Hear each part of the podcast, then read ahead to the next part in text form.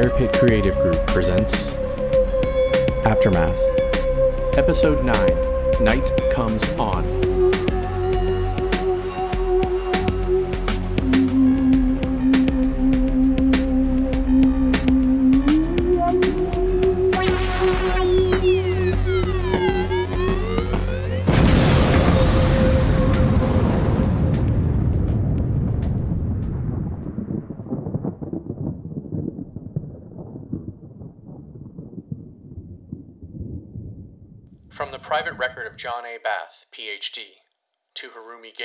Ph.D.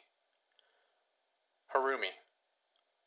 Per our brief conversation in the cafeteria yesterday, I decided it was in everyone's best interest going forward if I made some kind of document of recent events.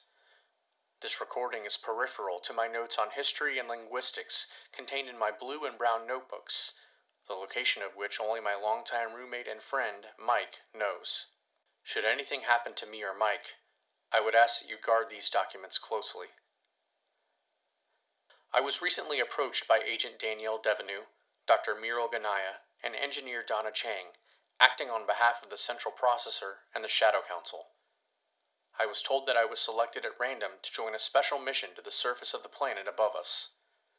It seems a hybrid of old and new technology makes it possible for the consciousness of those in the Phoenix Project to be transferred into robotic bodies called simulacrum, robots that look like human beings. These biomechanical machines are impervious to radiation, disease, and the elements on the surface. I joined two other members of the Phoenix Project a general with knowledge of the past, and that fascist bully, Major Leonard McGillicuddy from Phoenix Law Enforcement. Our minds were transferred into the robots, and we found ourselves on Liberty Island. You know, where the old Statue of Liberty is in New York. There was life there, Harumi. There were seagulls and rodentia. And there were.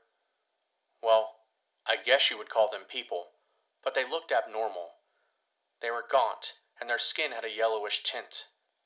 There was something malformed about their eyes, their ears, their gum lines. I think one of them had webbed fingers. I was attacked, Harumi. I lost consciousness and they brought me back here, back underground. Everything was a little hazy at first, but they say I'm alright. The thing is, Harumi, I have to go back. We all do. One way or another, I'm going to find a way. Like my father did. Like those dissidents who went outside of the underground and found a way out. The hatch, Harumi. I just. Somehow I know they found it. They must have. I'm going to find a way that the survivors in the Phoenix Project can go back to the surface. No more living and dying by the Central Processor's rules and directives. No more enclosed spaces. No more of the Shadow Council deciding who can procreate, with who, and when. We've always been told that we survived for a reason. We've been told the previous generation, my parents and your grandparents, were worth saving to shepherd the next generation, the one that would lead us back to Earth. But what if it was all a mistake, Harumi? What if it all was just dumb luck? And the Central Processor and the Shadow Council, what if they were lying to everyone to keep calm, to prevent dissent? You've always been one of my best students, Harumi. Uh, who am I kidding? You are the best. And if you know anything about me, you know that I abhor a lie, a deception. If there is truth, I will find it. I have to not for those at the Academy or members of the Shadow Council, not for law enforcement or those chosen to live and raise families in the A and B blocks. I will find it and I will reveal it so the people of the Phoenix Project can make their own decisions, so they can decide what is right and what is wrong for themselves. Like I said, Harumi, I'm telling you this because right now, I don't know who to trust. And if anything happens to me, I want you to carry on my work. I want you to make sure those living underground know they don't have to any longer.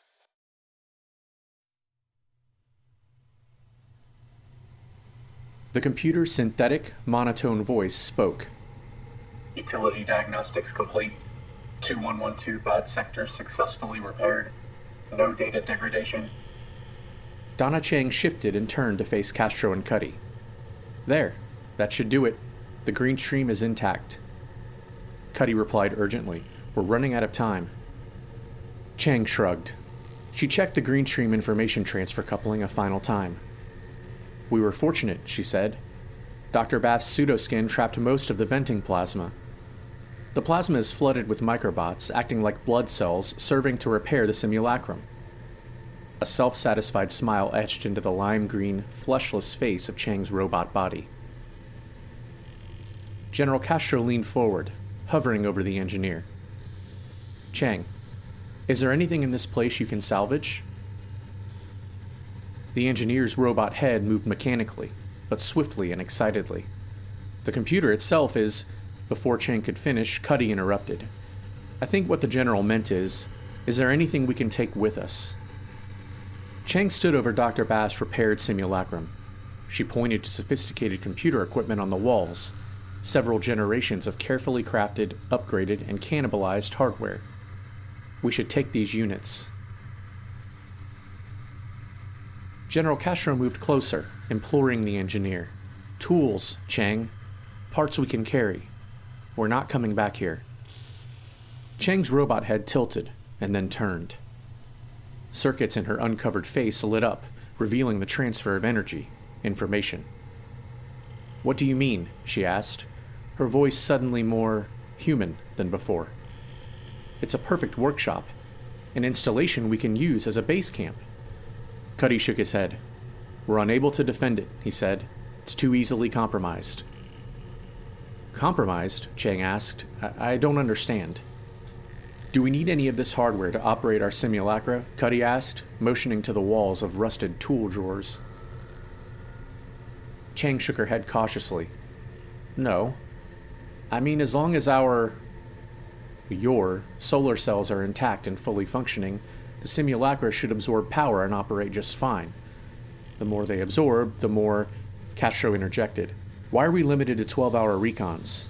A confused look etched into his robot's pseudoskin face.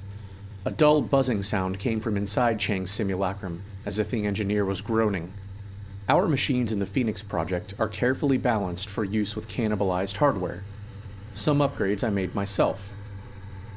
When the green stream is balanced across three simulacra, there is considerable signal degradation after about 12 hours. Signal can be sustained longer if only one of us.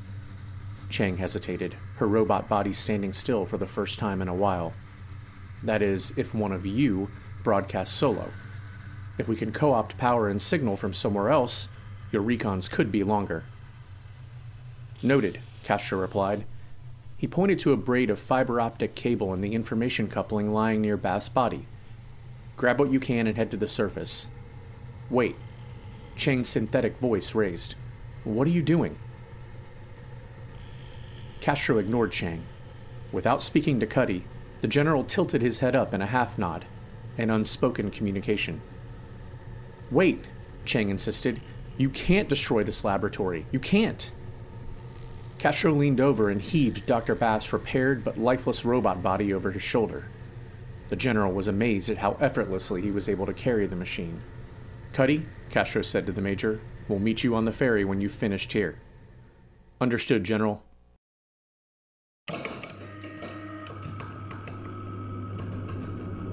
Danielle Devenu walked into the basement laboratory, past a row of gurneys and a makeshift meeting table. She was sure Ganaya knew she was there, but for once, the project administrator didn't immediately announce her presence.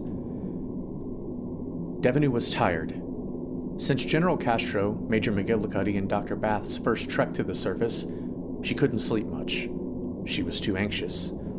And she was concerned her anxiety would show when giving instructions to Ganaya and Chang or when reporting to her masters on the Phoenix Project Shadow Council. At first, she had found some relief in a ration of liquid caffeine for wakefulness and muscle relaxers for inflammation and sore muscles. But recently, none of this seemed to help, and Devenu knew she couldn't afford to appear as if she was slipping. When Danielle approached, Dr. Ganaya spoke without turning. The Major's vitals were elevated for a moment there, but everything seems to be going fine. We're about 15 minutes or so from reviving them. Devenu rubbed her eyes. And Dr. Bath? Ganaya glanced over her shoulder.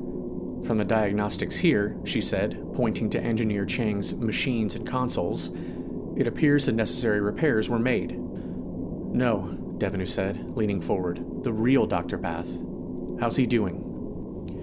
Ganaya turned slightly, glancing over her shoulder at Devenu. As far as I know, he's fine. The physician paused a moment, looking the project administrator over. How are you doing? Danielle hated the way Ganaya did that. I'm good. I- am fine. Devenu shrugged and straightened her torso, trying to maintain her masquerade. When Bath's ready, let's make sure he's prepped and ready to go. Ganaya winced. They need rest, Danielle. We all do. At least 24 hours before we send them through again. Danielle rubbed her eyes again. Fine, she said. But we need to get them over to Manhattan Island as soon as possible. Our research tells us that was the main location of the first blast. We need to confirm what actually happened there. See what's left. I understand, Ganaya said, finally turning all the way around, fully facing the administrator. But we can only do so much at one time. Devenu stared ahead at the equipment. I know.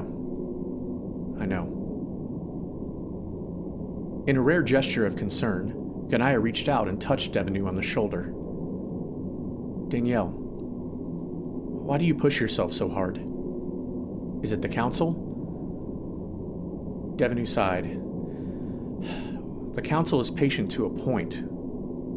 It's. it's a central processor. What do you mean? Ganaya asked. You know, the council consulted the central processor, asked it to randomly select the perfect team for this mission. Ganaya nodded. Of course, that's why Chang and I brought General Castro out of cryogenic stasis. Devenu continued. According to the Council, the computer selected all of us. But what if that isn't true? Ganaya crossed her arms. I don't understand, Danielle. What if the Council had its own motives? What if members of the Council rigged the selection process so that so that each of us weren't chosen randomly because of our gifts or our talents, but because of, of who we were? Ganaya shook her head. That's impossible, Danielle. Is it? Devenu asked. The physician saw the red circles around the project administrator's eyes. Danielle, the members of the Shadow Council don't know the other members' identities. Until we were selected for this mission, I suspect they didn't even know who we were. It's highly unlikely any one of them, let alone all of them, could tamper with an artificial intelligence as sophisticated as the central processor. Devenu stared at the equipment again. Maybe. Maybe you're right. But it's too much of a coincidence. How do you mean? Ganaya asked. Did you know General Castro knew Bath's father? Ganaya shook her head. No. It's not exactly public information, Devenu started to say. But, so they knew each other, Ganaya interrupted. In a population of 3,000, a lot of those in the Phoenix Project's first generation knew each other. What difference does that make? Devenu continued. When they were younger, General Castro rescued Dear Midbath from captivity in the Middle East. Years later, they worked together at the United Nations. I fail to see your point, Ganaya replied. Do you know who was the head of security at the United Nations at the time? Devenu asked. Ganaya shook her head. Devenu leaned closer. Cuddy's father was The project administrator's words were interrupted by a short screech from one of the communications panels and a gentle rumble from the porcelain coffins in which Castro, Cuddy, and Chang's bodies lay. Ganaya held a hand up between her and Devenu. Time's up, she said, pointing to the consoles. They're coming back through. We can continue this later. Devenu shrugged, shook her head. Please. She rested a hand on the physician's forearm. Forget what I said. You have a job to do, Muriel. Ganaya smiled politely at the project administrator, an expression she hoped imparted concern, if not agreement. Devenu nodded and motioned for the doctor to attend to the team, whose consciousnesses were transferring back into their bodies inside the coffins. Inside General Castro's chamber, the team leader could be heard coughing, retching into the tube covering his face. In swift succession, Ganaya depressed the faded orange button beneath each of the coffins. Hydraulics snapped to life. Liquid inside each coffin turned to gas, flooding from the chamber. The lid of Castro's coffin lifted first. Ganaya dove into the machine, hands swimming in warm silicon beads and electroconductive matter. Cautiously, she guided the 80 year old general to a sitting position, watching as slender needles evacuated the back of his skull.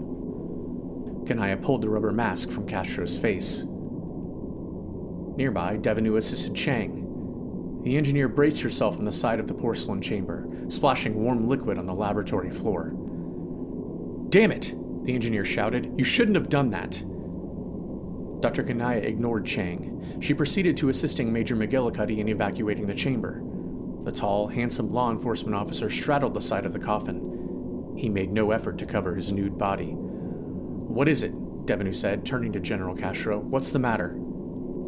Castro shook himself, regaining his senses. For a moment, he thought he felt his paralyzed legs beneath him. Then, electrical sensation fled his body. Chang turned to Ganaya. You had no right to remove us when you did. I could have stopped them. I could have. Calm down, Doctor, Castro said. Donna Chang practically leapt from the porcelain coffin, almost slipping on the fluid beneath it. They destroyed the computer. They wrecked the laboratory. Everything in the shed on Liberty Island. It's gone. Devenu took a ragged linen robe from where it was draped across a nearby chair. She handed it to the engineer, who covered herself. All eyes turned to Castro, who still sat in the coffin, waiting for someone to lift him out. It had to be done, the general said, without remorse. It could be compromised, on site or remotely. We couldn't take that chance, Cuddy said as he searched for something to cover himself. Devenu walked closer to Castro. Wait, slow down a minute. Before Castro or Cuddy could explain, Chang walked around the row of coffins between a wall of tubes and machine components. The shed under Liberty Island, where we discovered the simulacra, it was a workshop for their construction and repair. The general and the major decided, without consulting me or or any of us, to destroy the computer. It's useless now. We can't port in from that location anymore. General Castro fused the metal doors to the vault. How'd you manage that? Devenu asked. Blowtorch, Castro replied. Cuddy grinned. Hey, where'd you find a blowtorch? On the ferry, the general said.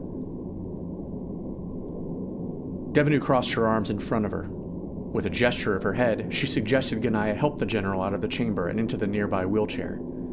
The ferry? Devenu said, rubbing the bridge of her nose. What ferry? I- I'm sorry, I. Castro settled into the clunky old wheelchair. Ganaya handed him a fresh towel. Listen, Castro explained.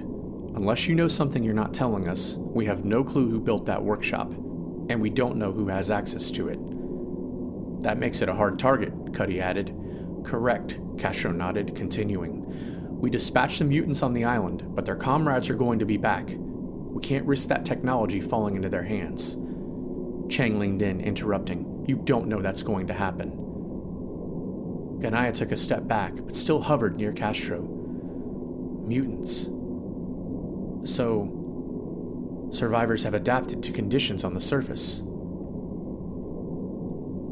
Castro nodded. Too many variables, he said. We need to go back, and damn soon. The general blotted warm liquid from his wrinkled neck and spotted torso. He glanced up at the engineer. Look, Chang, Donna. I appreciate everything you did. I do. But we need Dr. Bath. His knowledge of history, science. But you can't count on Bath, Chang said. The whole group easily detected the air of pettiness in her voice her attitude. He's selfish. He's. Devenu reached out to the engineer. This was the first time she had seen the older woman so aggressive. Sure, Chang could be self centered, difficult, and aloof, but Devenu always saw this as a fundamental devotion to her work, the Phoenix Project, and a testament to Chang's skills. Please, Donna, Ganaya spoke earnestly, trying to diffuse the situation. After a long silence, Devenu asked, What about this. this ferry? Cuddy walked to a row of plastic lockers on the other side of the room. He removed a pair of yellow coveralls. We found a ferry that used to go back and forth from Liberty Island to Manhattan. Looks like the mutants were using it to take their treasures back and forth. Ganaya looked at Cuddy and then turned away as the Major pulled the coveralls over his naked body. Treasures? she asked. Cans, Castro replied. Food. It appears they use old aluminum cans as some kind of currency. Cuddy zipped up the coveralls. How soon until we go back? Ganaya turned. Well, ideally, your body needs 24 hours of rest, downtime. She looked over at Devenu, who nodded in agreement. I could use the sleep myself, the project administrator finally admitted. What's the status of the simulacra? Chang stood and walked over to Devenu. We hid them in the old visitor center on the island. Devenu turned to Castro. And this ferry, it has fossil fuel? The general nodded. Ganaya walked to Castro. She pushed the wheelchair to the center of the room so the general could address all the members of the team. Are there any more of these, uh, mutants, as you call them, on the island? Ganaya asked. It's possible, Castro shrugged. It's likely when their friends realize they haven't returned, they might go looking for them. Devenu nodded. She looked at each of them, gauging their expressions, wondering if they were as exhausted as she was. She was proud they were all fiercely determined, but knew each had their own motivations for continuing with the mission the discovery. It was her job to keep them on track, but she knew her own limitations. She needed rest as well. Time to herself. Time to think and plan. Fine, she said to the group. Everyone gets 24 hours rest. Then, I want the transmission coffins prepped and ready to send Castro, Cuddy, and Bath back. Chang leaned close to Devenu. Danielle, she lowered her voice, but the others could all hear her. I need to speak with you. That's enough, Devenu said. We'll meet back here in 24 hours. Let's move.